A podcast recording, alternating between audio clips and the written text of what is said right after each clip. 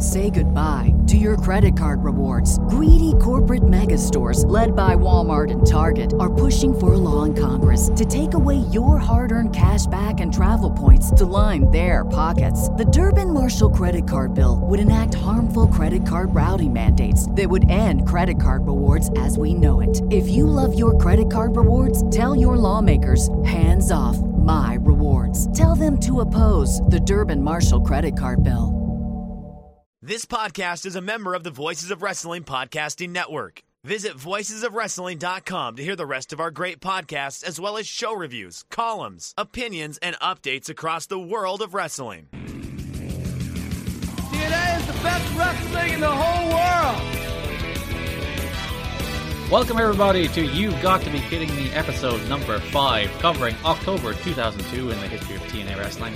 I'm Garrett Kidney, and I'm joined as always by my co-host, Liam Jones. Liam, how are you doing? Hello, I'm here. Today was all over the place, as it can be at times.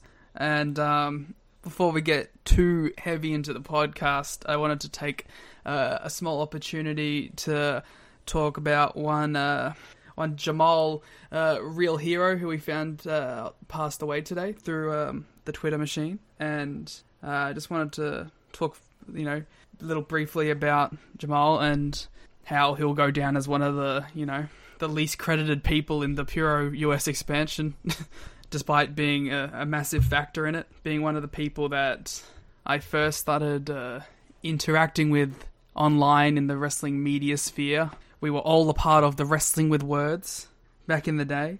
Just another sad loss for the internet wrestling community, I guess. And, yeah, I just wanted to talk about Jamal a little bit because I don't think we ever agreed on a single thing ever in our online discussions, but was always a fun person to talk to and someone that I wish I had have kept up with more after the Wrestling with Words split.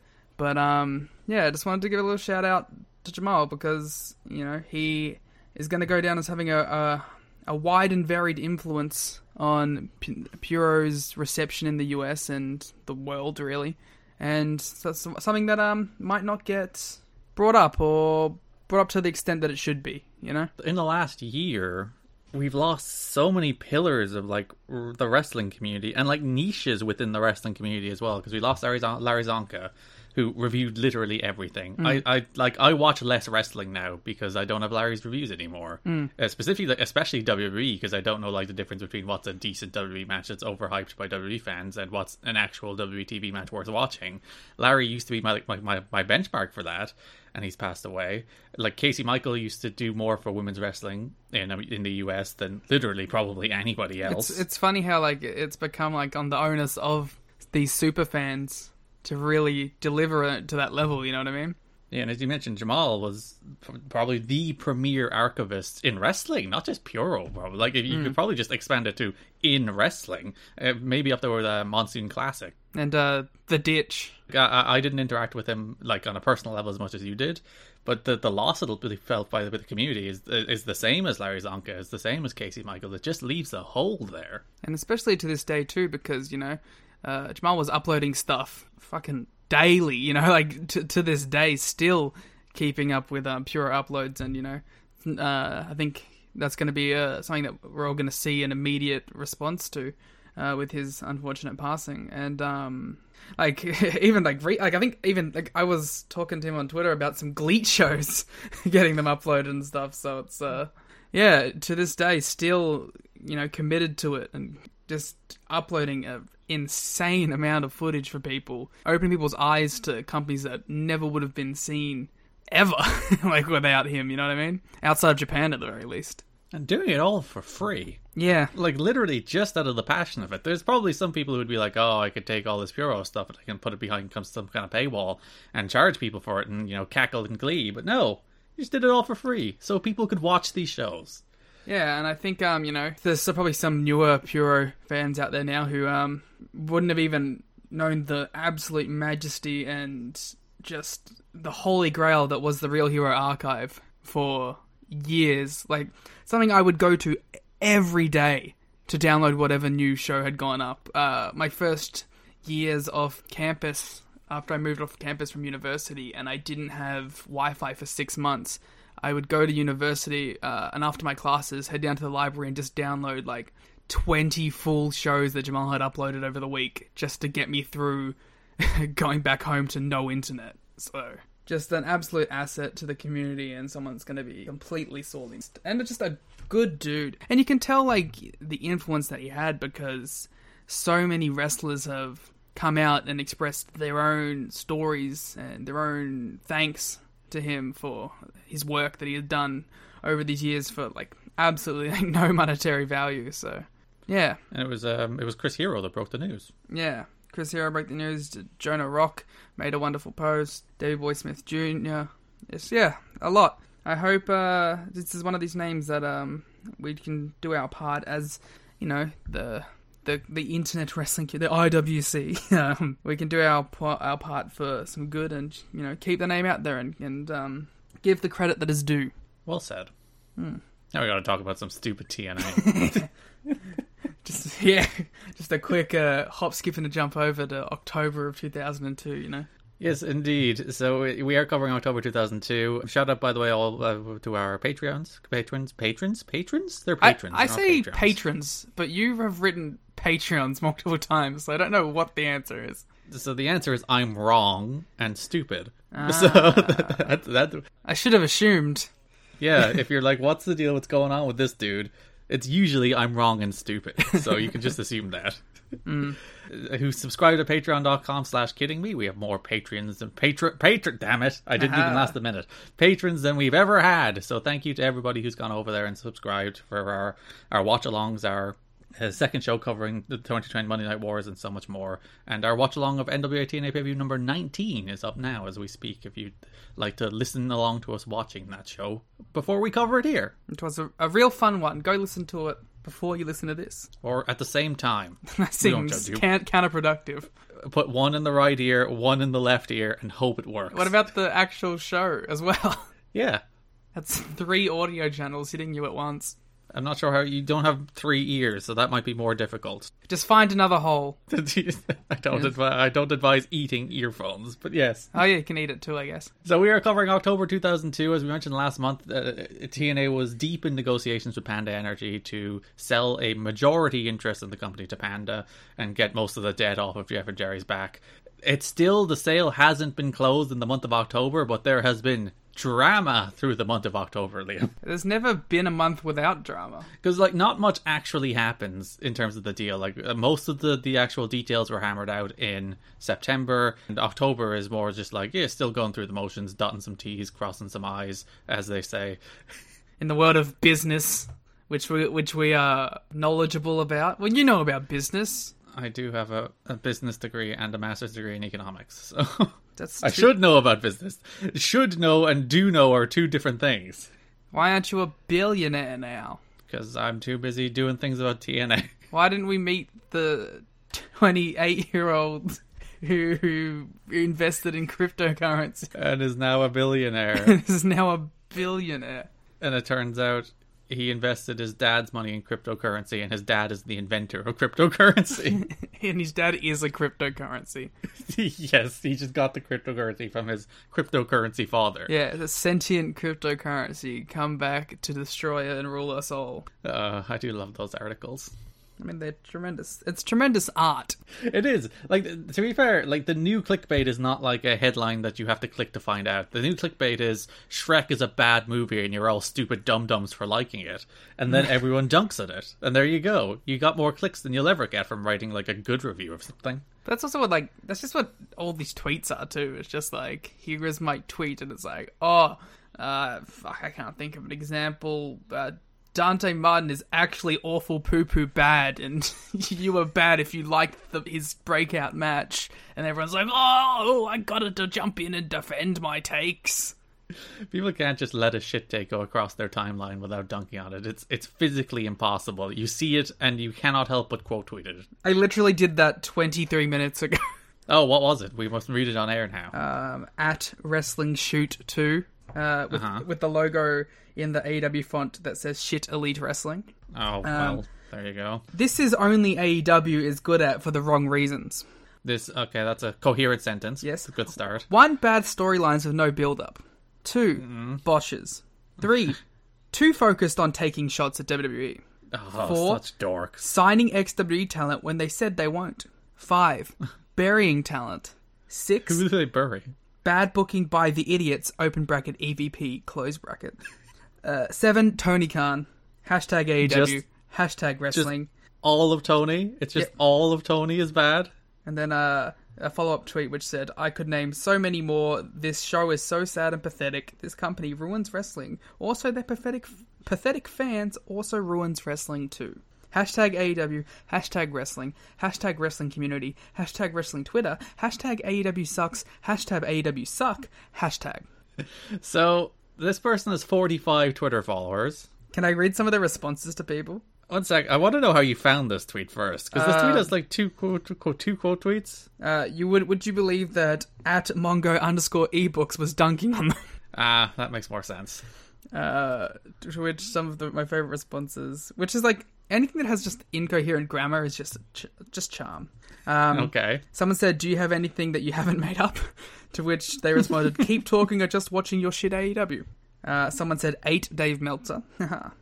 To which they said, God, yep, Dave. I forgot that idiot. I forgot about him because he is worthless. He means nothing to wrestling business. Also, his buddies also don't leave those other idiots too. Mm-hmm.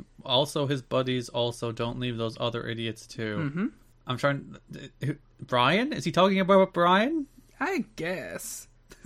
There was another one that I can't find now. It might have been deleted, but it was really good. Well, someone replied with a gif saying, "You big mad," to which he replied, "No one cares about you and your pathetic life. Take it or leave it. I have opinions on this shit company, and you have yours, so who cares? All caps, bro." Those wrestlers who are released are just sore losers. They can't make the big leagues. Just go to Shit Elite Wrestling and get used badly in pathetic storylines and also get buried, even look bad with botches. Well... Tony Khan is killing the wrestling business. Hashtag wrestling community, hashtag wrestling Twitter, hashtag AEW suck, hashtag AEW sucks, hashtag mark, hashtag idiot. Like, AEW has gotten into this person's head so much that they have set up a Twitter account entirely 100% devoted to getting angry at AEW. I am here to have opinions on the company called SWE Shit Elite Wrestling. That's not the right order. Elite Wrestling. AEW marks, deal with it. Your precious AEW sucks. Yes, I have a channel. This person tweets literally every day. Mm. And has done so since February. Mm-hmm. Entirely. Nothing else. All devoted to how much they hate AEW. It's a good bit, though. Haha, AEW marks the idiot strike again. I don't care about you all and your pathetic life. You all need to understand to accept criticism. It's so strange. It's like, why does this company get under these people's skin so much? Like, why? Well, I think it's just because all they've known for so long was WWE, so they built up some sort of, allegiance. AEW marks just ruin wrestling, and that pathetic company condone their behaviour from all the stupid fans they have. What a pack of lowlives. And no surprise idiots will strike again about this tweet. Like, why? I understand why it happens, because people define their personality by... the things they like, which is a thing you should not do. No matter how much you like something, it should never become your personality to like that thing. Like, for years of my life, I have watched TNA Wrestling and supported TNA Wrestling, and for the vast majority of that, I have been able to say TNA Wrestling is pretty bad. Mm. Because I am a normal human being who can enjoy something and root for something without investing so much of my personality in something that an attack on it is an attack on me. And that's what happened. Like, AEW's mere existence became an attack on WWE fans in a way that just sent them off the deep end. Mm. And you saw, it's the exact same stuff you saw with TNA toward, the end of the Spike era. The TNA Asylum. No, the TNA Asylum was alright. The Asylum was mostly, the diehard fans who weren't absolute loons. Mm. But then you got Mecca, who, did go all the way off the deep end. You're just mad because they made a bunch of threads about you.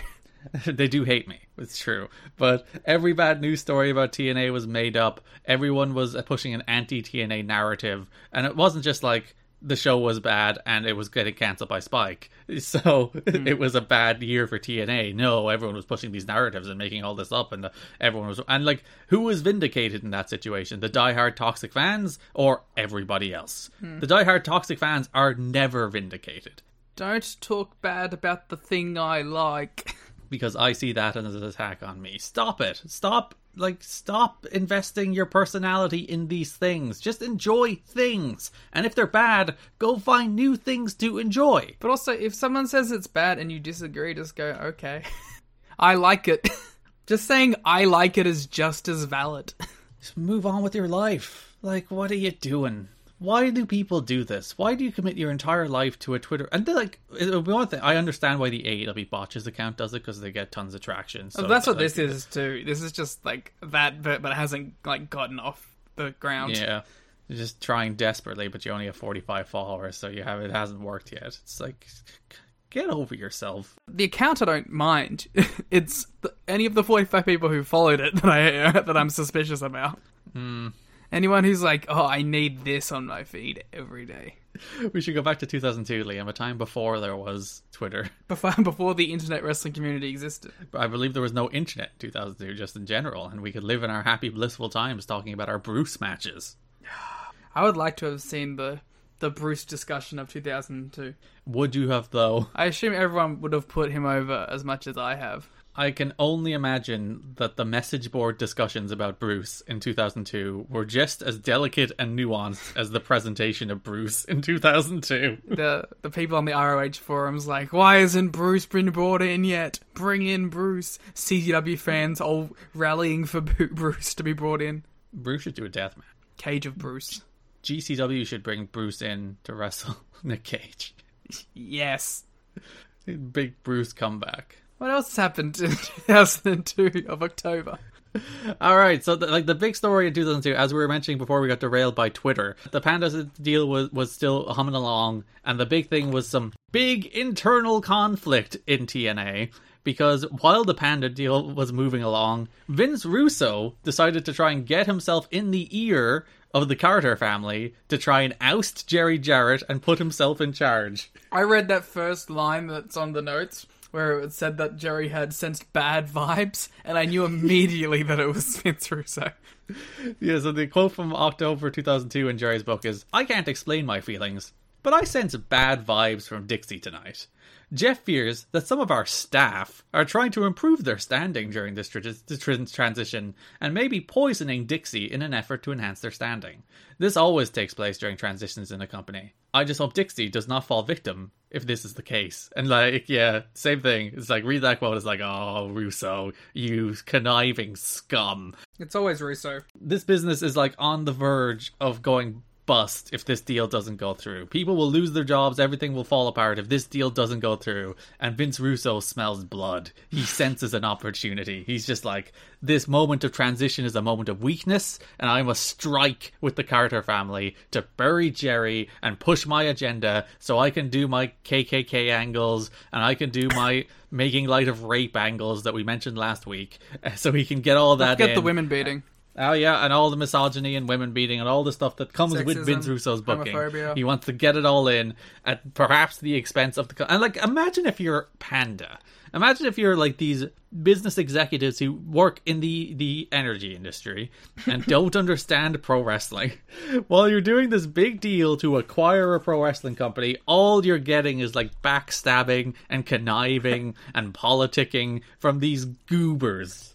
I like the idea that Vince Russo just smelt blood in the water, and he's like, you know, we're going through a real tough time right now, but I can improve my standing here. Dun dun. It is typical, and it's like, it worked. That's the worst part. It did seem to work that he got the ear of Dixie and he got the ear of Chris Sobol, who they were putting in charge of TNA on the Panda end.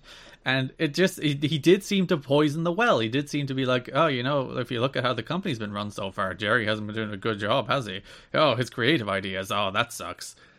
So I can only imagine during the show, it's like Dixie, it's like, oh, that angle sucked, didn't it, Dixie? Oh, that match didn't get over. What's happening here, Dixie?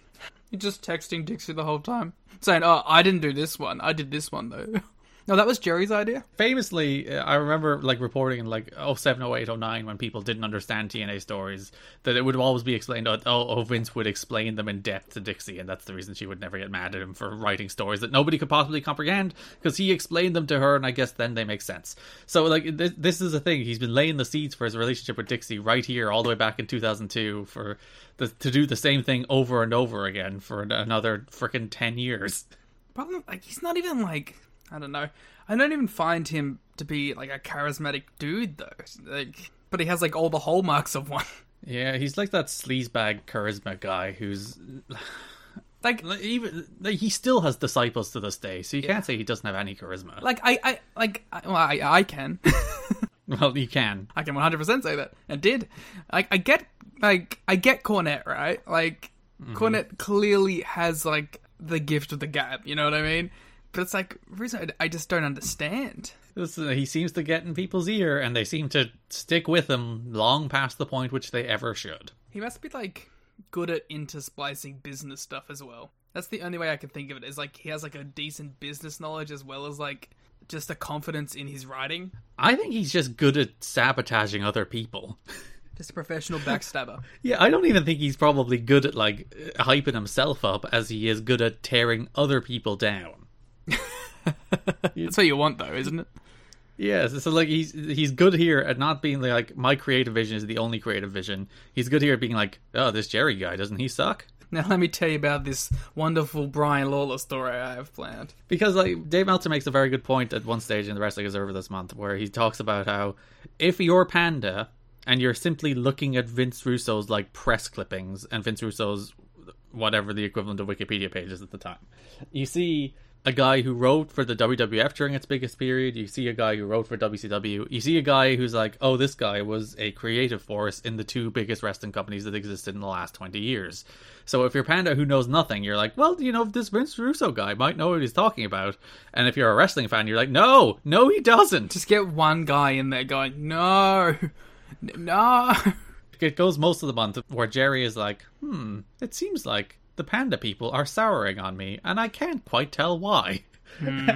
Poor Jerry. It goes all the way to an October 24th meeting where the shit kind of hits the fan, where everybody just starts burying the shows on a conference call that has Chris Jamal and Dixie Carter on it, and Jerry is not best pleased that he basically finds out that everyone in the room hates him, everybody has been working behind the scenes to kind of sabotage him and align with Vince Russo, and the worst part of it is, it seems like Jeff has been too. Yeah, what the fuck, Jeff? Because there's notes in the press that Jeff is trying to like stay above it and stay out of it in a way that's kind of like, actually, I'm secretly backing Russo here. What a dick. Being like, I don't want to intervene in this backstabbing, so I will simply let it continue to happen.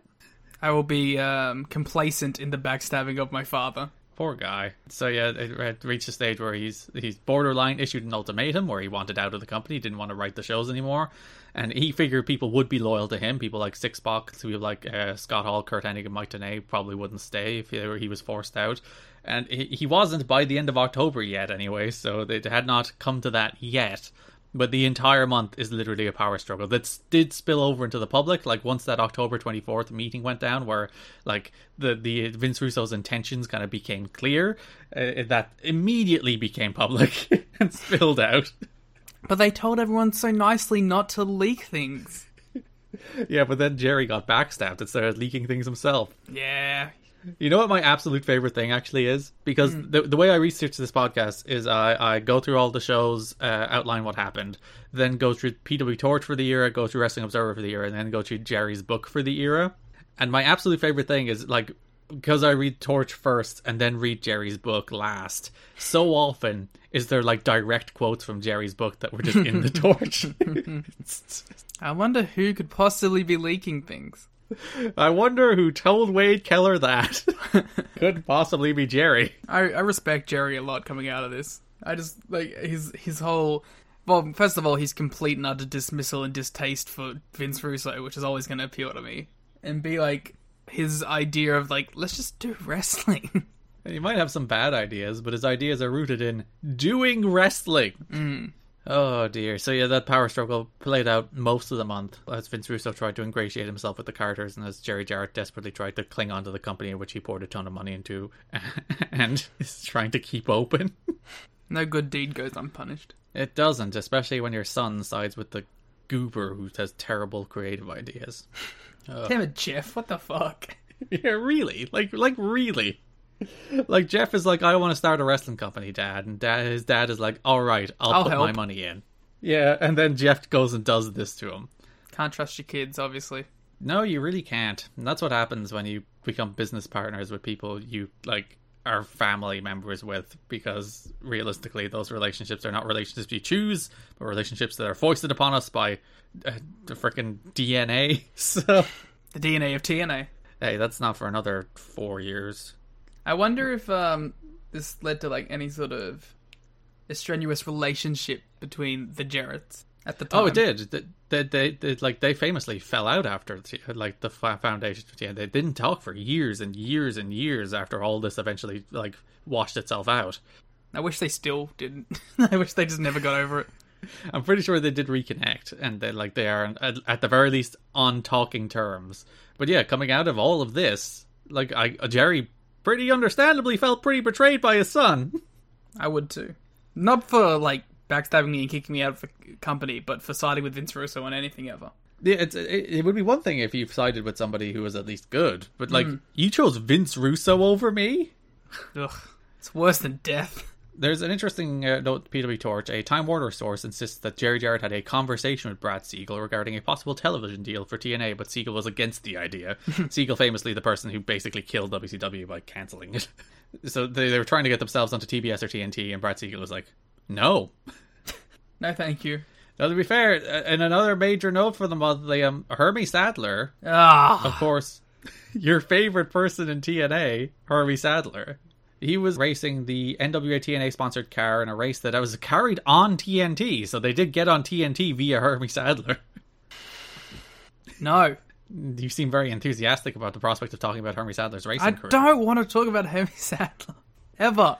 A note later in the month, despite finishing the time trials, the TNA-sponsored car driven by Hermie Sadler did not finish the October 2nd race. The car is said to be completely new, and those who know NASCAR say it's rare that a new car performs well in its first actual race, apparently.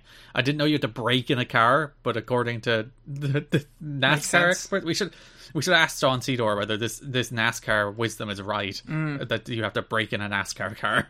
Yeah, we'll we should, yeah. And we should also ask about the career of one Hermie Sadler. In that he was a successful rookie in like 92 or something and then never really achieved anything in his entire NASCAR career. Seems about right. There's a quote in Jerry's book as well where he's like, I sat down on Saturday to watch the NASCAR race, but I did not see the TNA car because Hermie did not do good enough. Which was referenced on TV too. Hermie had said that the TV executives were willing to play the wrestling clip, but then he was like, I guess because Hermie was nowhere near doing well, they didn't bother. This was the month where the Panda news did actually leak out publicly in the middle of the month, so everyone knew that it was Panda that was negotiating with TNA, or that wasn't the case in September. They managed to keep that quiet, at least until the middle of October. Sorry, I'm just reading the Don Harris Nazi stuff. Oh, God. I put this in because it's amazing that you see this every time people do horrible bad things. This is the same defense you see on like every Twitter from someone who knows someone. So, from the PW Torch, defenders of Don Harris, who was criticised for wearing a well-known Nazi symbol on a t-shirt he wore on NWA-TNA pay-per-view several weeks ago, is that he is a genuinely good guy who does not express racist views in his everyday life. His defenders say that he wore it as a biker rebellion symbol, without considering the implications of what the symbol meant, and what the symbol means to many white supremacist organisations. Did he consider those implications of the symbols when he got it tattooed on his skin? You do see it every time there's somebody who does something horrible and racist. It's like, oh, you know, he's a nice guy. He never says anything racist to me. He just has the Nazi symbol on his t-shirt. That's like from the same people who are like, oh, you know, you can have different views and still be friends. Not when it comes to that. Not when it comes to literal Nazism. That's always the thing, because like that used to be a thing people rolled out when it's like, you disagreed about fiscal policy. You know? Yeah. You disagree about the role of the government. And it's right, to an extent. Yeah, then you're like, oh, you know, if you agree about the correct monetary policy, it's okay to disagree about that and get along. It's not okay to disagree about denying people's right to exist and then getting along. You can disagree about which AJ Styles Loki match you liked more. But people's fundamental rights to live? Nah. That's not something we can just be pals and agree to disagree on. I've always hated that defense, because it's like, well, everyone's going to have their thresholds that once they're reached, then the answer is just no. So, yeah. You don't just act. I have never in my life, Liam. Never in my life. I'm 29 years old. I've never accidentally worn a Nazi symbol. Like, it doesn't happen. You don't accidentally wear Nazi symbols. Mm. You know, sometimes you're going out, you know, you have a marker and, oh no, I accidentally drew some funny symbols on my shirt. Oh, it turns out it was a swastika. You know, that fun scenario that always happens and plays out that way? And definitely is well-intentioned, and the person who does so is a genuinely good guy who does not express racist views, quote. It's just the Buddhist symbol. How could you get it misinterpreted? As the year went on, as the month went on, even as the Panda deal continued to go through toward completion, Jerry Lynn and AJ Styles signed 26-day contracts with TNA, and they also signed 26-day contracts to have 26 separate matches against each other. Oh, how dare you! There's one next week as well, so you won't be getting away from these AJ Lynn matches. So we'll be talking about AJ and Jerry Lynn matches next month, or in the episode in 2 weeks as well. But if you remember when they signed their original 26-day contracts, that was meant to cover a year, because the idea was that they would tape two shows at once. But because they're doing shows live now, a 26-day contract will only cover 6 months, so they had to renew them. It would be funny if AJ and Jerry left. And Ron. Ron had not yet signed the deal, but I imagine, we know history, he stays. So I'd imagine he did sign the deal. I don't know. Maybe. He is NWA champion. He should leave. It is kind of amazing that, like, if this were 2021... and AJ Styles and Jerry Lynn's deals came due after 26 weeks, somebody would have signed them. Like, they would not have stayed. Yeah. It's kind of amazing that they could just offer these 26 deals to people like Jerry Lynn and particularly people like AJ Styles. And that AJ, like, WWE aren't all over them the second those deals are up. It's a different time. It so is. It's bizarre. And the only other note that we mentioned this last month, but it was covered this month, that Explosion has launched. So they have a weekly TV show on Urban America Network, which is a not particularly big station, but hey, syndication. Where Explosion was on Tuesdays at 10:30. Explosion was hosted by Jerry Borash and Burt Prentice, who actually passed away a couple of weeks ago. So rest in peace, Burt, who had a very big role in the early days of TNA. We mentioned it a couple of times. He would have been a local Nashville promoter who would have helped TNA promote these shows, helped set up these shows. And if you remember when we were talking about that show that Harris and Storm were discovered on, that was a Burt Prentice show. So rest in peace, Burt. But yeah, Explosion was up and running. It would host most of the dark matches and some highlights from it, the pay-per-views every week. Desperately want to watch them. Someday they'll be unearthed, maybe, perhaps. Another interesting, they did a silent auction through the month toward the DC Sniper Capture Fund. The DC Sniper attacks, also known as the Beltway Sniper attacks, were a series of coordinated shootings that occurred during 3 weeks in October of 2002 in the District of Columbia, Maryland, and Virginia. 10 people were killed and 3 others were critically wounded in the Baltimore, Washington metropolitan area and alongside Interstate 95 in Virginia. Sniper attacks are kind of particularly terrifying when you think about them, aren't they? I think I've heard of these. Were these the dudes that were, like, in the back of their car? Yeah, who were shooting, like, with a sniper rifle out the back of their car. I've seen, like, some, you know, cinema retelling of it or whatever. Did you see the episode of Criminal Minds that was basically a DC Sniper episode? Maybe that was it.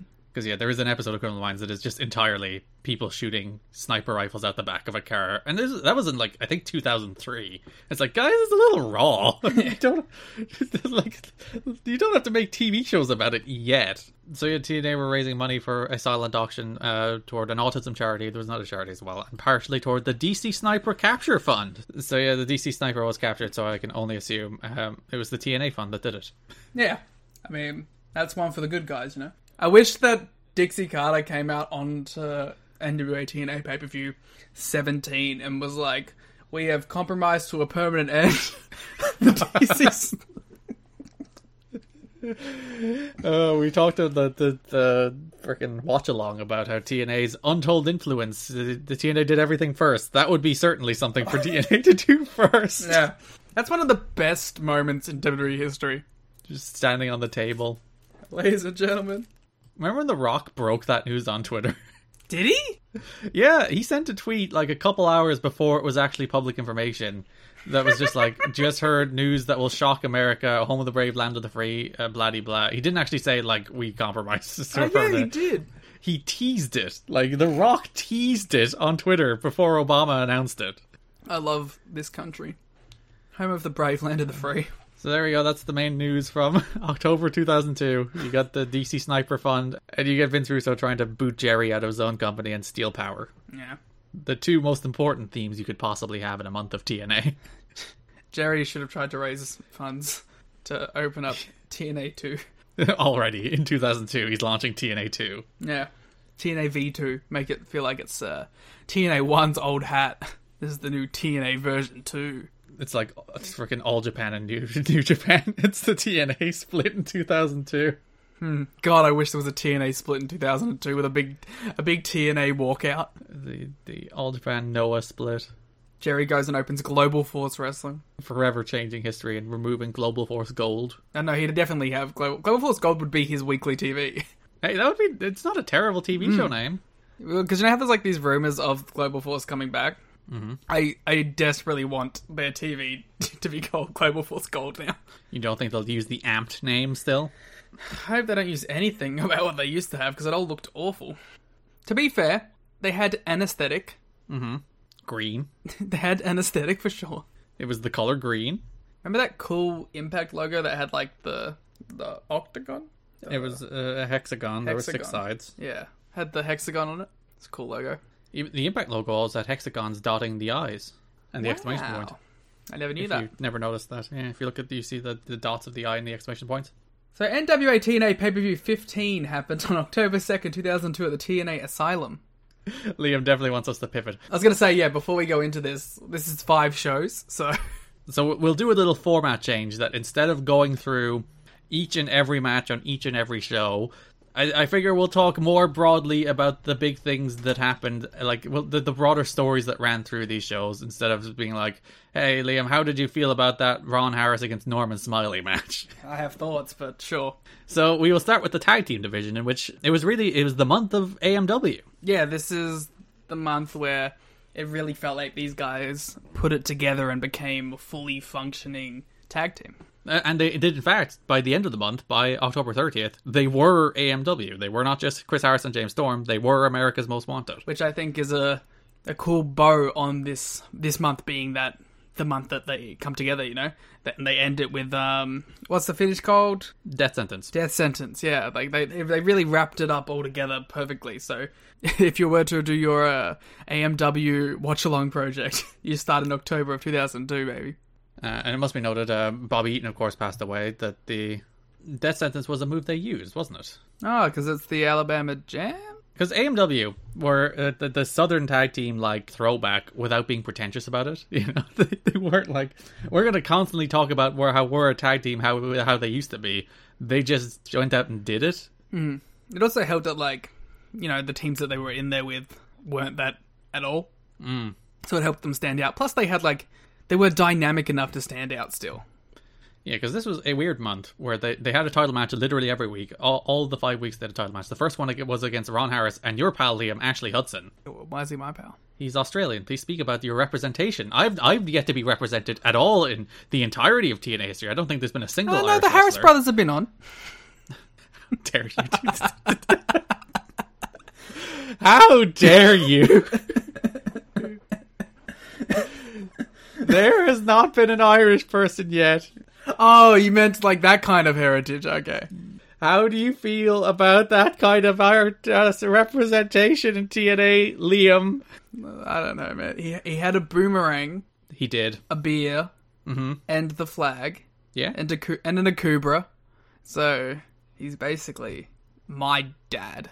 So he did a dark match on September 26th and got this spot as Ron Harris's tag team partner. In the story of Ron Harris not being able to keep tag team partners, he's a longtime Memphis guy. They lost, so there you go. And then he got beat up right after. Yeah, which is the TNA trademark of... Well, to be fair, you might also lose and get beat up constantly. Everyone... Oh, yeah. So yeah, AMW went through the month. They defended the title against Harris and Hudson. They defended the titles against the Maximos, in which I think was the best, their best match of the month. That match ruled. Yeah. So much fun. Defended against the Chris and Rick Michaels, which I think was actually a super underrated little match. Yeah, I like the Michaels sisters. Chris and Rick Michaels are such, like, 2002 wrestlers. Look at their gear. It's great. But even like the way they're built, like physically. Yeah. They're just wrestlers you do not see in 2021. What's going on, guys? This is Rich from the Flagship Podcast here on the Voices of Wrestling Podcast Network. And I just want to let you know about a brand new sponsor we have for the network.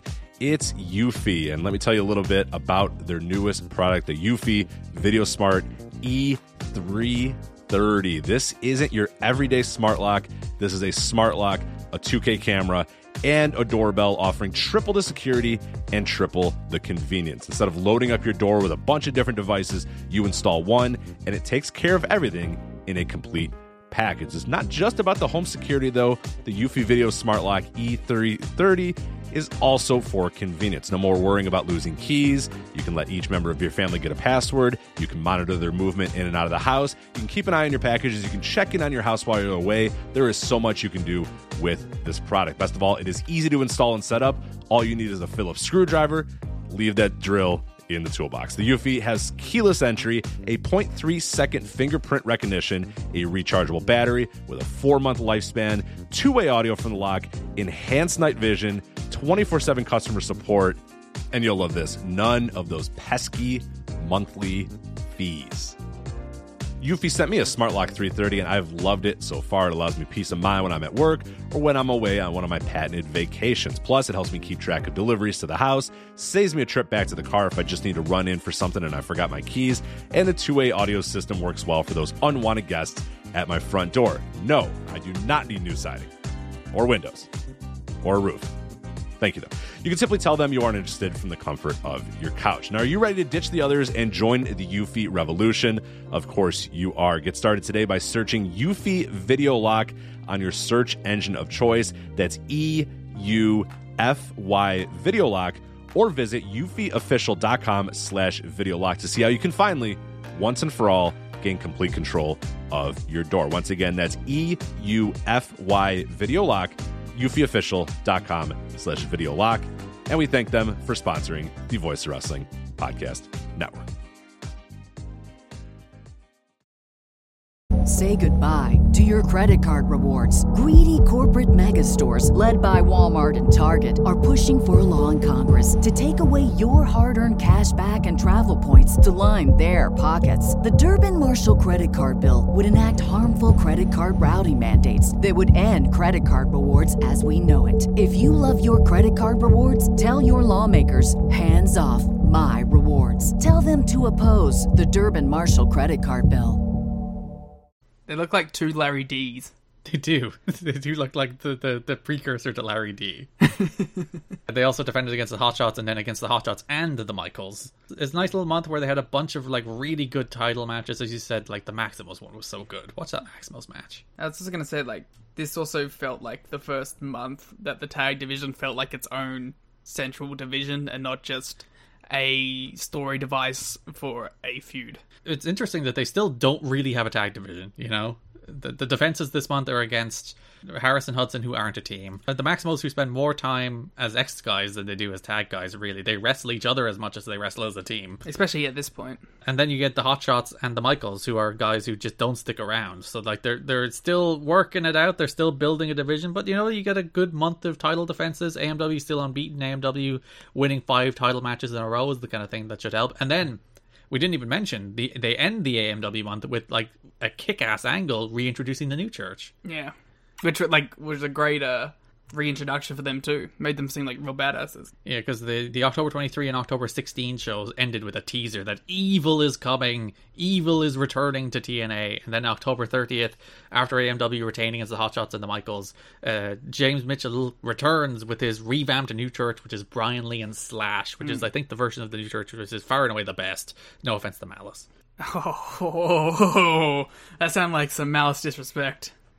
But still, the team of Slash and Brian Lee is like the defining era of the New Church, and they had this just great great return where like Brian Lee choke slams James Storm off the stage, who does not want to take it at all. Yeah, he eats shit. He just like takes this weird turning bump that looks like he dies. He disappears into nothing. Doesn't get up for it at all. So it looks real like painful. Yeah, and then Slash hits a dive out of the stands through a table onto Chris Harris, and they're taken out, and evil reigns, and James Storm cuts up his usual promo about how the world is ending and there's no love and goodness in the world, there's only evil, and the New Church are back. What a great reintroduction for the New Church. It's a good month for the tag division. Good month for all of the divisions, really. Before we move off, I just want to, one last mention that how appropriate it is, for the Ashley Hudge and Ron Harris team to be on here, and it's just so representative of us as a team as well, long-haired Australian and... I have hair. Bald Nazi. But, It's definitely the hair bit you were pointing out there. Not the yeah. Ron Harris did have a story running through the month where he would team with Siaki as well and fail to form a team, and then eventually they just team with the Harris. Like the idea here is like the Harris brothers are not teaming, but then they eventually team. Like that's the story. There was also another PW Torch story at this time where it came out defenders of Garrett Kidney who was criticised for wearing a well-known Nazi symbol. He never said anything racist to me. His defenders say that he wore it as a biker rebellion symbol without considering the implications of what the symbol meant. I do not approve of being cast as a Nazi. You asked me to come up with some new bits. No. Garrett is a Nazi is not a bit I like. You're right, Garrett is a Nazi is not a bit. Oh, no. I'm being taken out of context. Oh, God. From one division that was really successful to another one in the X division. Yeah, there was a ton of X Division stuff this month. An absolute ton of it. More ladder matches than you could ever possibly want in your life. I never want to see another one. Because AJ Styles defeated Jerry Lynn in a ladder match that... This was the point at which I was both sick of ladder matches and sick of AJ Styles and Jerry Lynn matches. Yeah. Because these guys, to their credit, worked so hard. They worked so hard. And I did not care. Well, that's the problem with, repeated Jerry Lynn matchup with the same matchup with Jerry Lynn as well, because he doesn't change things up a lot. He's really good at doing his match, but if he has the same opponent over and over again, it's a very similar match each time. And it's interesting, after this October 2nd show that had that ladder match, was a note in Jerry's book, which actually, again, I mentioned the things that are quoted directly in the PW Torch. This quote was basically the Torch as well. The X Division is already wearing thin. Unless we can develop storylines and characters within the division, the fans will grow tired of the spot fest. After you have seen the great athletic moves a dozen times, the wow factor gets old, which I disagree with. I was going to say, I don't think I necessarily agree with that either. I think you should stop doing the same match and stop doing ladder matches. Which, to be fair, they do. They do incorporate some new match types throughout this month. Yeah, they do the weird Iron Man match, which is thoroughly not successful, that Iron Man match. I liked it. It was Ace Steel against Loki against Tony Mamaluke against Kid Cash in a 15-minute Iron match in which Ace Steel won 2-1-1-1, but Ace Steel got that pin after the 15 minutes was up. Big Ace Steel month too. It is a very big Ace Steel month. But I was going to mention that that AJ Styles Loki match where they worked so hard, they did everything you could possibly expect out of them, or AJ Styles Jerry Lynn match even. They did everything you could possibly hope for them, and it just wasn't interesting. The AJ Sixpack stuff from this month I thought was a lot more successful. Especially because you watch Sixpack on these shows and you are just like, oh, he's the best wrestler on these shows. Yeah. By far, he's better than Jerry Lynn. He's better than AJ. It's Hemo Styles. I think he's a better... it's because it's 2000 AJ, and AJ's a lot more raw these days. But I think he's just a better wrestler than AJ. Everything he does looks good. It's just those things where it's he does those spin kicks, and he does dives, and every move... Except he tries to do an X Factor on Brian Lawler on one of these shows, and Brian Lawler couldn't even take an X Factor. But other than that... I don't want anything bad-mouthing Brian Lawler on these shows. I'm a Brian Lawler stan now. We are in the X division at the moment. You wait till talk about Brian Lawler. If I have to. Because there was a ladder match at the end of NWA-TNA pay-per-view number 16, October 9th, where I felt so bad for the people in this match. Where you get the Maximos, you get Loki, you get AJ Styles, you get Ace Steel, and you get Tony Mamaluke just tearing the house down. And I don't think this was an all-time great ladder match. There have been better constructed ladder matches than this. There have been ladder matches that are better put together than this. I don't think there has been a more chaotic ladder match in the history of wrestling than this ladder match. I thought all the Maximo stuff was really neat, because they did some really unique stuff. But honestly, for the most part, and this could have been a victim of me watching 5 of these shows in one day. You shouldn't do that next time, please. But I was, like, eyes glazed over watching this, just seeing bodies move and crash into things and being like, yep, sure. But that was literally all this match was. It was like, let's do some just nasty, disgusting-looking bump over and over again for, like, 15 minutes. Like, there was a spot where AJ and the Maximos were both on the ladder, and, like, the Maximos scaled the side of the ladder, and then AJ knocked the ladder off to fall on one of the Maximos. And it's just like, good lord, why have you done this? There was, like, one that I really loved where it was, like, each Maximo was squished in between a pair of ladders in the corner. Oh, yes. And then, like, got powerbombed into the last one. They made a Maximo ladder sandwich. There was a Spanish fly off a ladder. It, like, this match, go back and watch it if you felt like you were, like, too drowsy to actually process it, because it's, as I said, it's not like this really well put together ladder match. It's not like this great piece of wrestling. It's just utter chaos in a way that is entirely watchable. That's the goddamn X Division right there. But yeah, these guys killed themselves, did sickest ladder bumps, and then Sean Waltman just walked out and won the X title. Yeah, like an asshole.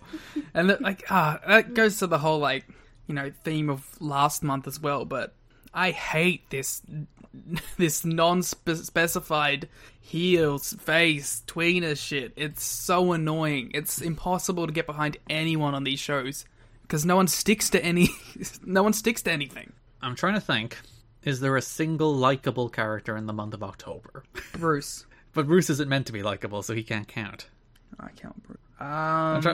Is there a single character on any of these shows who was meant to be likable and is then thus likable? Brian Lawler.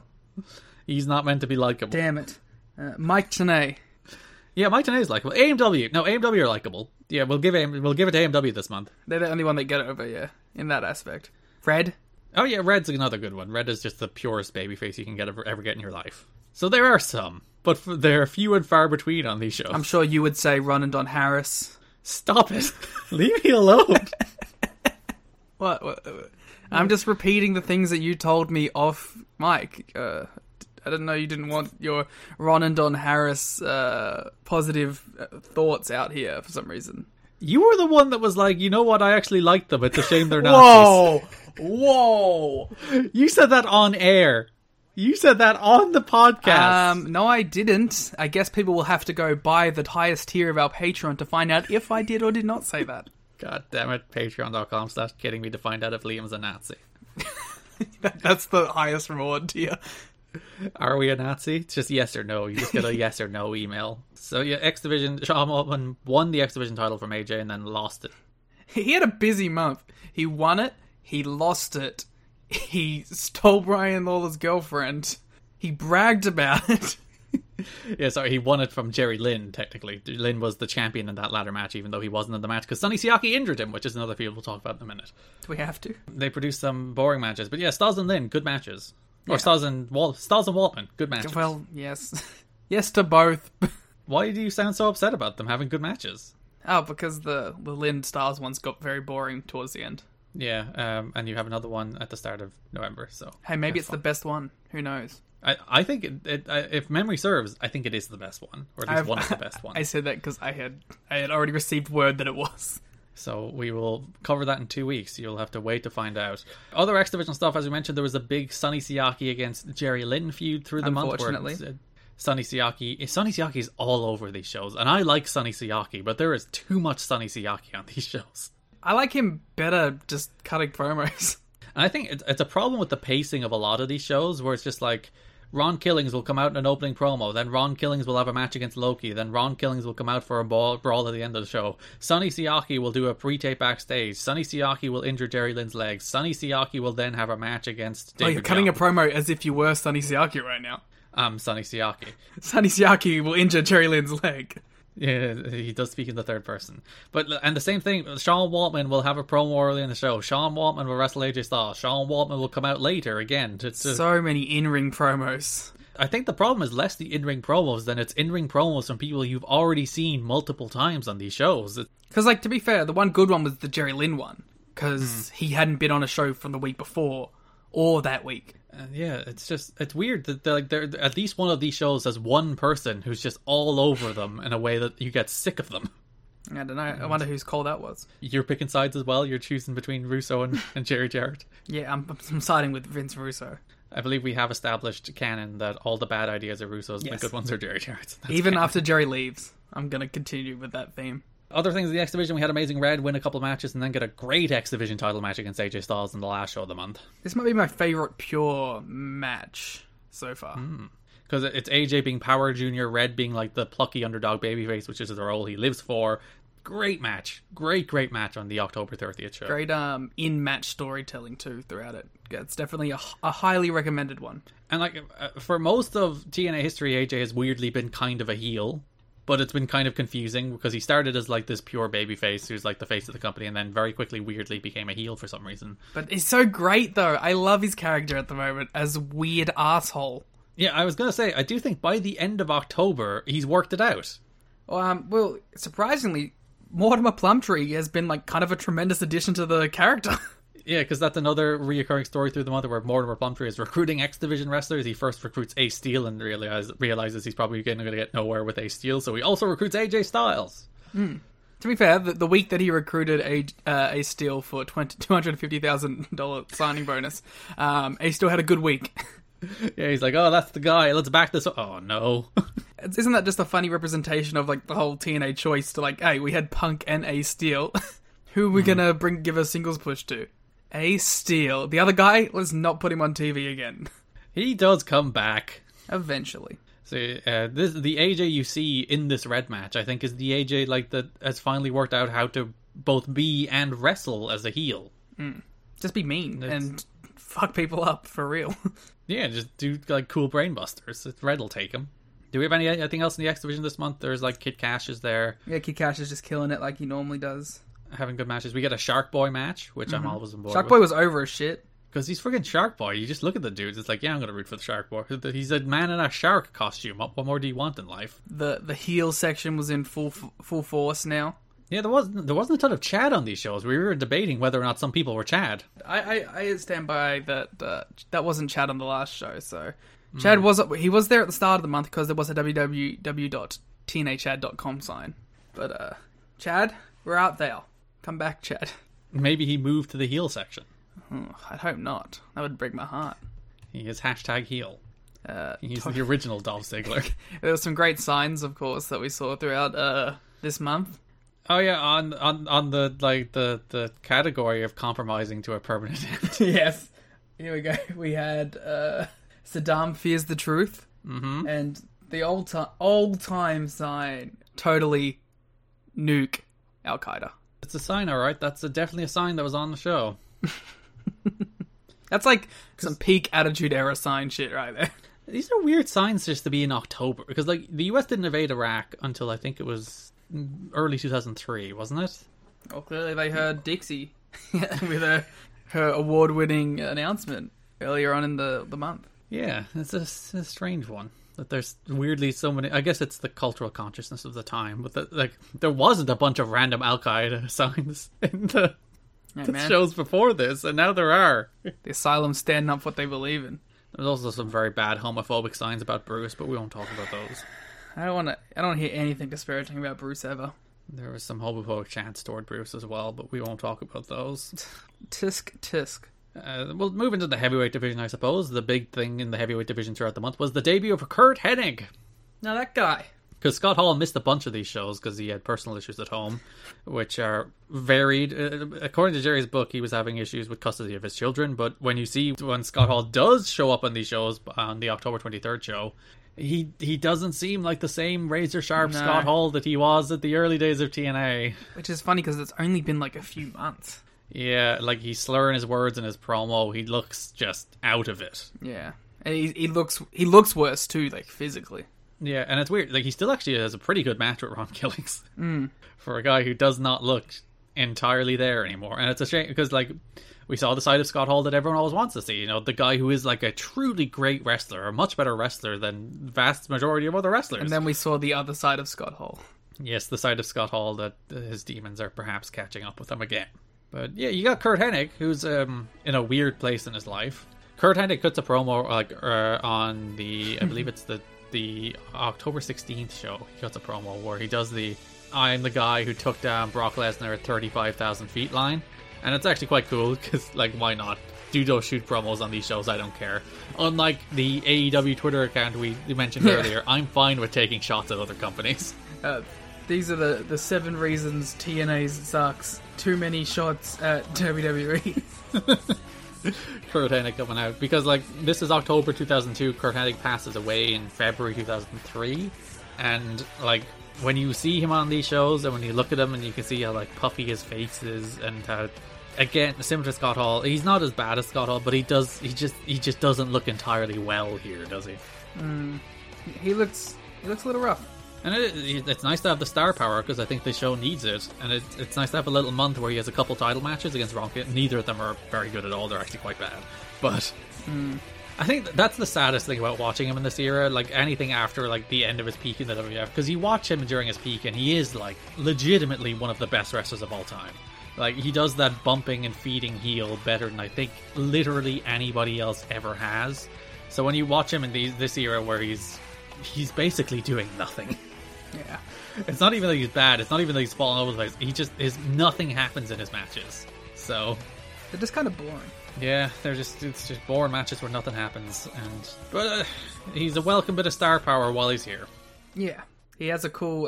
that's one thing we can mention that we haven't brought up yet. There's a series of really cool Mike Tenay sit-downs on this month. Yeah, it's their new format where he has a sit-down interview with Scott Hall, he has a sit-down interview with Sean Waltman, he has a sit-down interview with Curt Hennig. And it's usually like, hey, let's go over the past, let's talk about your narrative, your story, let's sit weirdly close to each other in the case of the Sean Waltman one. Like, he's literally sitting on top of Sean Waltman. He did love Sean Waltman. But yeah, those promos with Mike Tenay, they're good ideas. They're always what, like, I think everyone says, like, AEW should be doing with Jim Ross. Those kind of, like, sit down interviews that add depth to the characters and use the gravitas of the likes of Mike Tenay or the likes of Jim Ross to elevate the stories and elevate the wrestlers. It works. Yeah, 100%. As we go through what else happened in the heavyweight division, Killings was mostly tied up with Mr. Perfect, but there was the reoccurring Mr. Wrestling 3 story, Liam. This is my description of this. Rehashing the Bullet Bob stuff with a heel Klansman. If you remember, at the end of September, we mentioned that Vince Russo pitched a KKK story with Ron Killings. Oh, I forgot that this thing was actually supposed to be a Klansman. I just thought it was a dude that looked like a Klansman. And there's a quote in the PW Torch at the start of the month after the October 2 debut and Mr. Wrestling 2 debuts. The verbiage scripted by Vince Russo regarding the racist aspects of the opening show on October 2 was toned down considerably once Jerry Jarrett and the wrestlers involved got through with it. Quite a bit would have to be rewritten anyway, because Russo originally scripted the opening of a promo to involve Hall, who was not available. Ron Killings is said to be resigned to having to do the racist storyline, even though he's not crazy about it. Also the fact that, like, every single fucking story he's done so far has had some sort of racial overtone or undertone. Even when he weirdly turned babyface for a few weeks and then turned heel again. Well, that doesn't count because everyone does that shit. He doesn't feel he has the seniority to speak up against it. There was a lot of disgust expressed in many circles that TNA officials tried to say with a straight face that the person attacking Killings wearing all white wasn't meant to have KKK undertones. And we know from Jerry's book, Vince Russo expressly pitched a KKK story. The defense they had for the angle repeated to several people was, just wait until it plays out before... I hate this. I hate this attitude of just wait till it plays out. Like, yep. Just no. Like, I get, like, you know, make it... You can do nuance, but Jesus Christ, not in this particular case, but also it's like a lot of time you have to start... You can't start off fucking... badly and then go wait till it plays out. Start off strong and go, all right, let's see how it goes. Like, it's frustrating. But yeah, for them to do something again. If you remember from Jerry's book, he expressly pitched a KKK story and then had a man in all white jump Ron Killings. Now you can deny all you want, but this is the man who's getting the ear of Panda Energy. Old Grand Wrestling 3 over here. Oh, dear, dear, dear. Yeah, so most of the title matches ended with Mr. Wrestling 3 interfering in some way. It wasn't particularly good, who cares? But that's the story they're telling through the month. They didn't do the reveal until the following month. Who could it be? Well, it's Steve Armstrong, if you're wondering who's playing it. Which, by the way, is the same person who played the Bullet before it was revealed to be BG James. Gosh, I just wonder who it's going to be revealed as. Yeah, we'll never know. I mean, we will when we watch the show. Well, yes, I think that's November. Surely. They don't stretch that out for a whole other month. If they did, that would be madness. Yeah, that would be madness. There's many things that are madness. You had the Hermie Sadler return. He had a match with BG James against Jarrett and Bruce. You don't want to talk about Hermie? He's been really mean to Bruce. I don't like it. There is some transphobia and gay panic going on with Bruce again this month. But, like, extra. There's just some lines. Like, I know I shouldn't get irked by it, but some of these lines, you can't help but go, ugh. Even like BG says at one stage, I can't remember the exact line, but it's something to the effect of, I knew you weren't all man, Bruce, but I didn't know you weren't either, Jeff. I'm like, fuck off. Mm. And like, it's weird because, like, I think September the Bruce segments still had some gay panic, but it wasn't as bad. Yeah, they toned it down. I think they toned it down a ton when he was doing the, like, wrestling women stuff. Mm. It's as soon as he's back into a feud with fucking dudes and Hermie fucking... You really hate Hermie Sadler. He's awful, man. He is, but, like, who cares? I do when I have to watch him on my screen. That's true. Bruce also spins off into a feud with the Elvises. Oh, well, the remaining Elvis, I guess. It's just Jorge. The Elvis. And he has Priscilla. There's a fun note when Priscilla debuts. Priscilla is Joni, the woman Jerry Lawler has been dating since he and Stacy separated. Lawler has written recent website updates lamenting the end of his relationship with Carter, which must be thrilling for Joni. That note is on October 16th. Then there's a note after the October 30th show. The woman who plays Priscilla is no longer with Jerry Lawler. The two broke up before she started the new role. So... Mm. There you go. We also got the debut of a whole new lighting rig. I just want to mention it because it made the show look... we get to talk about the Asylum updates. I'll start with the lighting rig. That was actually actively a move by Panda. They invested another 10K into the production values of the show. It was in Jerry's book on October 4th. Very noticeable. Today it was spent working on the deal with Panda. We had conversations with Dixie concerning the new budget. Panda has already decided to upgrade the lights and production truck at the events. Bob Carter wants us to spend more money on the TNA girls. Bob loves the TNA girls. Yeah, I bet he does. Me and Bob, we're just there for Lollipop. Candy? Lollipop? Whatever her name was. Her name was Lollipop because she had the lollipop. Yeah, you seem to forget Lollipop's name, even though she is your favourite woman. I think it's because her name should be Candy. Why? Why should her name be Candy? I don't know. I think Lollipop is just... It's wordy. Her name is Lollipop because she eats a lollipop while she does her dancing. She does not eat candy. Me and Bob, big Lollipop fan. So, yes, what else did you want to mention? The new seating. That makes the arena look a lot bigger. Yeah, and they opened up the top tier so that they have more people there, which is fun. Because if you look at the attendance for these shows, October 2 has 700 people. October 9 has a sellout of 1,400, which we'll talk about why in a moment.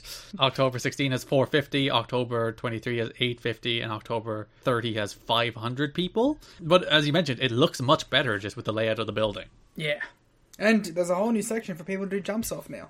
Oh, yeah, which is ideal. You want more freaking things for people to jump off. And Slash took advantage. Slash was like, I'm going to be the first guy to do it. He is the first person to dive out of the stands in the history of TNA. So well done, Slash. His influence. As we mentioned, the October 9th show was a sellout for not because they were super into the unannounced ladder match main event, but Chris Rock was there, Liam. Yeah, and he had one of the best celebrity angles, run-ins, whatever promos ever, because he got in and he got out. Yeah, he's like, Goldilocks is in the ring and she's like, welcome everybody, Chris Rock. Mike Tenay goes into full professor mode once again, giving you like the full detailed history of Chris Rock's career. You should have done a sit down with Chris Rock. He's like, Eddie Murphy discovered him in a comedy club and then he went on to have this astounding success. It's like, there you go. He comes out, he's like, NWA-TNA is the best wrestling in the world. And then he leaves. Yeah. That's it. He actually, if you look at him, when Goldilocks is like, oh, thanks for coming, Chris, you can go now. Chris Rock almost looks confused, like, oh, that's it. Oh, he looks very confused to have been there, but he got in, he got out, and that's all that matters.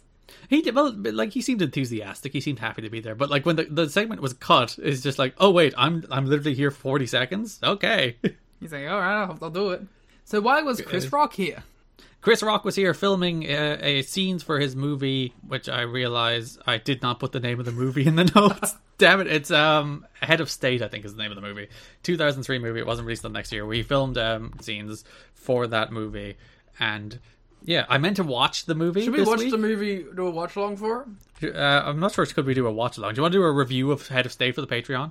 Yeah, sure. Because I actually meant to watch it. I started downloading it this week, but I meant to watch it, and then I forgot. I forgot to actually watch the movie. So yeah, they do a scene with JB. Yeah, we'll do a review of that for the Patreon. So cool. We'll do that for the $5 tier on the Patreon sometime over the next week, a couple of weeks. So if you'd like to hear us review Chris Rock's Head of State featuring TNA, you can subscribe at patreon.com/kiddingme. Also coming soon, watch along of Mania. Yeah, we're doing the 2010 WrestleMania as well, so it's going to be our biggest Patreon couple of weeks in terms of content in a while, so you can look forward to that.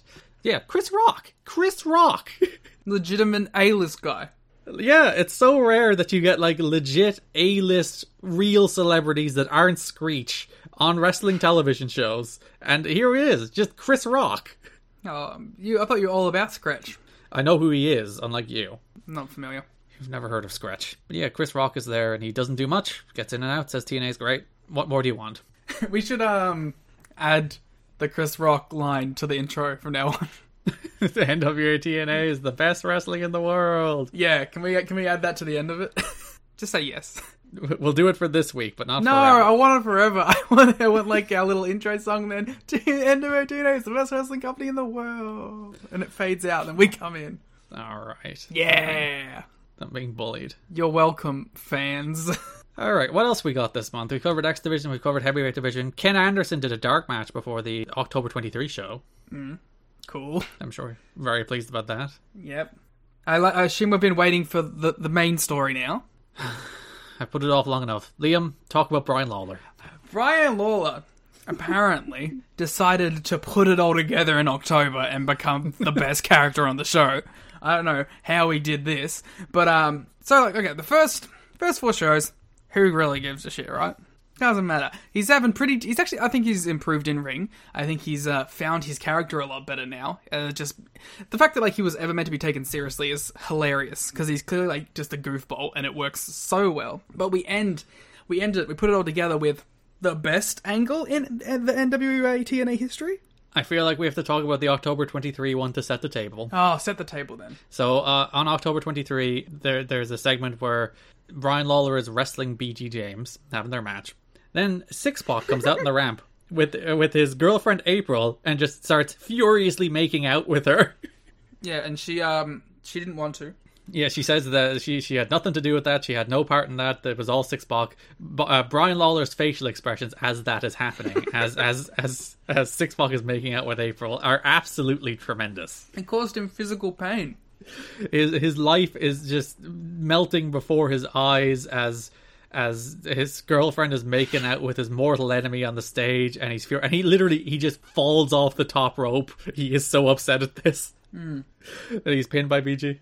Now, there is another part of that where he's like, he's been consoled by the referee. He's not even mad about it. He's just devastated. Yeah, by the way, this ref's a fucking dickhead.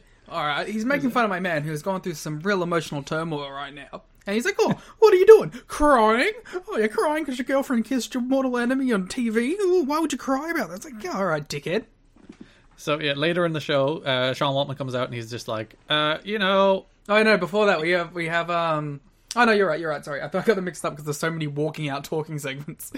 Yeah, because Waltman has a match with Styles and then comes out later again. Yeah. And then April is like, oh, Brian, I had nothing to do with it. And Brian is like, oh, okay, I'm fine with that. Yeah, before that happens, Brian comes out and he's like, hey, man, I don't blame you, Sixpack. Like, I'm done with her. I'm going to move on. She's obviously not the one until she runs out and, says, oh, it was all Sixpack, I did it. And to which Sixpack goes, in a hilarious response, goes, I can't hear what she's saying. What are you saying? There's also another great Sixpack line in this promo where the crowd is chanting something at him. He's chanting, you suck or something, or you can't wrestle. And he's like, I know, some of you hate me, it's fine. Pessimistic Sixpack has been such a joy. He's just like, I understand that some people have an irrational hatred of me, and that's okay. I've accepted it. Nah.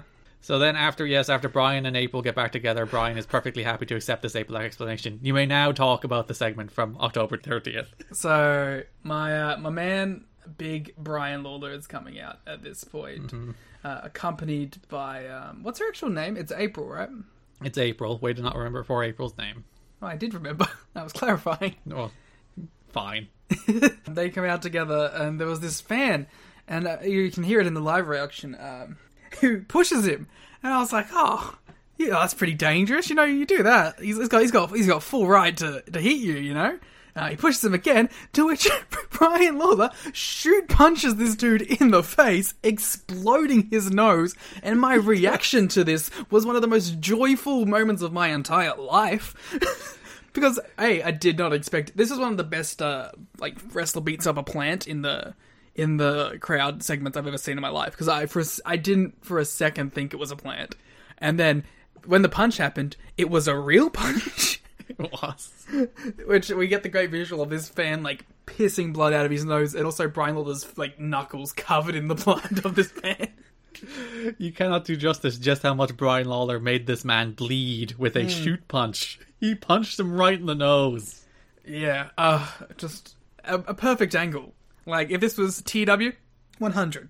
I love, like, that was the angle as well. It's like, they're like, we can't let you talk after that, get out of here. Yeah, it's like, Brian Lawler rules now.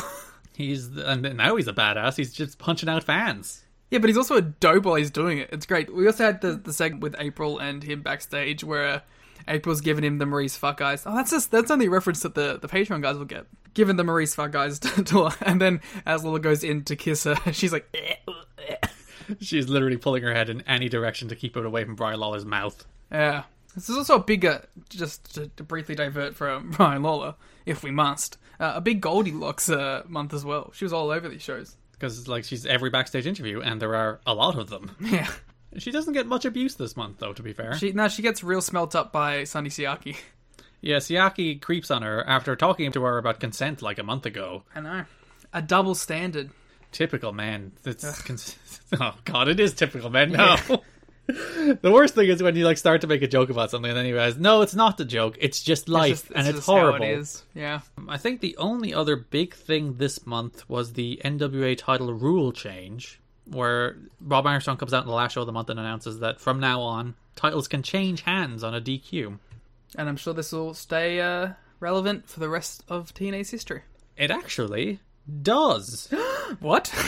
That stays a rule in TNA for the entirety of the period where the NWA titles. It goes out the door when they replace them with the TNA titles. Boo, you got my hopes up there. It's a rule until like 2007. That's still pretty impressive. I think there's times where they don't entirely obey it, but like they do DQ title changes up until the end of 2006, so... Alright, that's pretty... You can look forward to those! I was gonna say the only like other thing that we've kind of skipped over is like the Jeff Jarrett, BG James, Ron Killings stuff, but that's because it's boring and there's not much of note to really say about it. It's so boring. Like, Jarrett has a match against Curt Hennig at the end of the month where he just beats the living hell out of him and bloodies him, and you were looking forward to that match, and then it doesn't happen. So yeah, we got kind of goofball Jeff Jarrett where he's wrestling Hermie Sadler, but then, you know, we come back to Stone Cold Jeff Jarrett. When you hear the glass, that's your ass, you know? Ain't I great? Slap nuts, 316, you know, all of his famous sayings. Yeah, I think that's pretty much October done. Yeah. Oh, well, we can't end it without addressing the month of October, of course. The cosplay. Oh, there was a bunch of fans in the crowd who were right in the front row, right next to the ramp, who were cosplaying as... I'll pull a screenshot of this for the Twitter, and I might throw it in the show notes as well. They were cosplaying as Mortimer Plumtree, tremendous cosplay. Yeah. Bruce. Tremendous cosplay, and then a pretty good AJ. And the pose too. That's like the next thing for Bruce. And even he had the Mortimer Plumtree pose down as well. He was doing like the chin scratching thing Mortimer Plumtree does. The AJ cosplay was good. It's just a very easy cosplay to do. It's just a t-shirt and a headband. He had the haircut though, and he had the necklace. So I will give him. At least he did the details. Yeah. So there were some absolutely top-notch cosplays on these shows. Fair play to fans who put in that kind of effort. It's the best part. What about, like, WWE going to Japan? See all the great cosplay from it. I think this is a better format for covering these shows instead of being like, what do I have to say about this Maximos against Flying Elvis's match? It was actually pretty good. But, you know, the inconsequential stuff, you don't want to talk about Sonny Siaki against David Young. I have nothing to say about that match. So I think talking about in broad strokes and covering the big points and covering the broader narratives and the interesting stuff is a little smoother than getting bogged down in the details of matches you probably have no interest in hearing about. But if you hated it, let us know on Twitter at TNA History Pod, on the Voices of Wrestling Discord. You can hit us up there. We're usually hanging around the You've Got to Be Kidding Me channel there, or if you're one of our patrons, let us know on Patreon. So when David Young returned to TNA, I took umbrage with Mike Tenay's statement that he said at one point that David Young used to be a staple, when he was actually, he's more consistent now. Yeah, he was on like 2 shows. Yeah, and I think he was on 3 this time, so he's technically more consistent now than he was then. So David Young is now a staple of TNA wrestling. Mm. I like the way I'm like, we have nothing to say about David Young. I'm like, no, you're like, no, I do have something to say about David Young. Yeah, let me just check my notes to make sure we got through everything. Feels like a big transition month. That's a good point to end it, right? It does feel like a pretty... I think it's similar enough to September in that it does feel like this is a coherent month of wrestling, where like they're telling their coherent stories that are consistent from month to month, and Scott Hall is the only one who's kind of disappearing due to reasons. And for the most part, it's just like, again, they have their consistent roster, and they're kind of treading water at the moment because they're still waiting for the Panda deal to go through, and as we mentioned, Power Struggle. But yeah, it feels like they have a coherent, consistent identity now. Yeah, and I think a lot of that comes to them spotlighting the X Division so heavily this month. Mm. And also, they had match graphics, which were cool. Oh, they were dope. Yeah, they had the motion graphics where people did poses and turned around. We should always do motion graphics. They're so much cooler. It's funny because like wrestling is such a low bar to please fans. Like all WWE had to do was like motion graphics for WrestleMania, and people lost their shit. It's like, why doesn't wrestling just always do this? Yeah, I'm just looking to see if I had any more funny notes. I just had one that says desperate for anti-woman sentiment. You are always desperate for anti-woman sentiment. You just want women to be degraded and demeaned at all times. Listen, if you're going to cast me as a Nazi, I'm going to cast you as a sexist. I think I'd rather be a sexist than a Nazi. That's true. But still, I'm pretty sure sexism comes inherently with being a Nazi, but still. Mm. So that is the month of October 2002. Thank you so much for listening. You can follow us on Twitter at TNA History Pod. You can follow me on Twitter at Garrett Kidney. You can follow Liam on Twitter at The Gleet Muda. You can support us on Patreon if you like the show, where you'll get our second show covering the 2010 Monday Night Wars. You'll get watch-alongs of a pay-per-view per episode of the podcast. You'll get written reviews, which I'm kind of behind on, but I will catch up on over the next 2 weeks. You'll get our show notes, you'll get our star ratings, so that's all there on Patreon. 3 tiers, $1, $5, $10, and as we mentioned, we'll do a review of Chris Rock's Head of State over the next 2 weeks, and we'll also be having a watch along of WrestleMania 2010, which is that's WrestleMania 26, I believe. So you can look forward to all of that on our Patreon at patreon.com/kiddingme. We'll be back in 2 weeks covering November 2002, which is the month where Panda officially buys TNA. Spoilers. But that's what you can look forward to then. Thanks for listening, and bye-bye. Boom. It's my thing now. You're doing booms. Say goodbye to your credit card rewards. Greedy corporate mega stores, led by Walmart and Target, are pushing for a law in Congress to take away your hard-earned cash back and travel points to line their pockets. The Durbin-Marshall credit card bill would enact harmful credit card routing mandates that would end credit card rewards as we know it. If you love your credit card rewards, tell your lawmakers, hands off my rewards. Tell them to oppose the Durbin-Marshall credit card bill.